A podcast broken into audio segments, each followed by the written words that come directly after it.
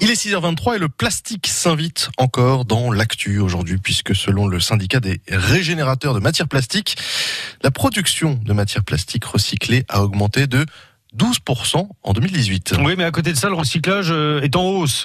Recyclage qui suscite encore beaucoup d'idées reçues. Savez-vous, par exemple, comment trier correctement euh, tous les emballages de vos chocolats de Pâques? Bah, Ça, on vous l'expliquera tout à l'heure, dans une bonne heure, dans le journal de 7h30.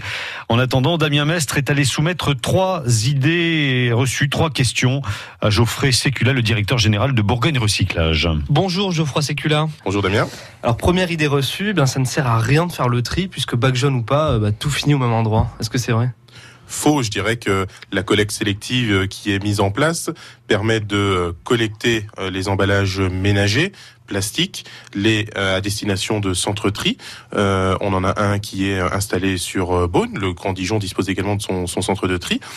et notre métier, ça va être de séparer les plastiques de manière à les envoyer vers des usines de recyclage. Donc le bac jaune, c'est pas juste pour faire joli, ça a une vraie utilité. Ça a bien évidemment une, une utilité. Deuxième idée reçue, dans le plastique, c'est très difficile à recycler, c'est presque impossible même, c'est vrai Faux, je dirais que tout plastique est euh, recyclable. Il y a quelques exceptions lorsque on parle de complexe plastique.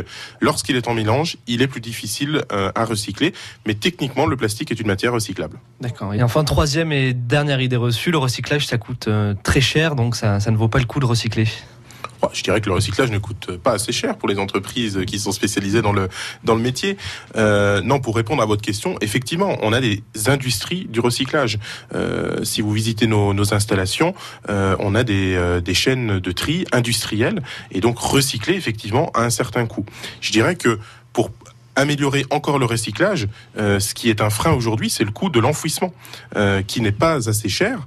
Et euh, effectivement, lorsqu'on met en place du tri et qu'il y a des outils industriels derrière, cela a un certain coût. Ce que vous dites, c'est qu'aujourd'hui, ça coûte moins cher d'enfouir des déchets non recyclés plutôt que de, les faire recycler? Aujourd'hui, le coût de l'enfouissement empêche effectivement le recyclage de certaines matières, même si la loi interdit de recevoir en centre d'enfouissement des déchets recyclables, du fait de ce que cela coûte, euh, il y en reste encore un certain nombre, malheureusement.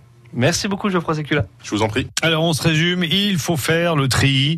Sans cela, les recycleurs ne pourront rien faire avec vos déchets. Le plastique est une matière recyclable euh, aussi, hein, on l'a entendu, même s'il y a encore quelques exceptions.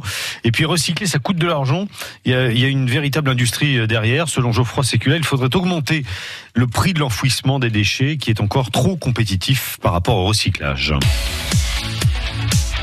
France Bleu Bourgogne.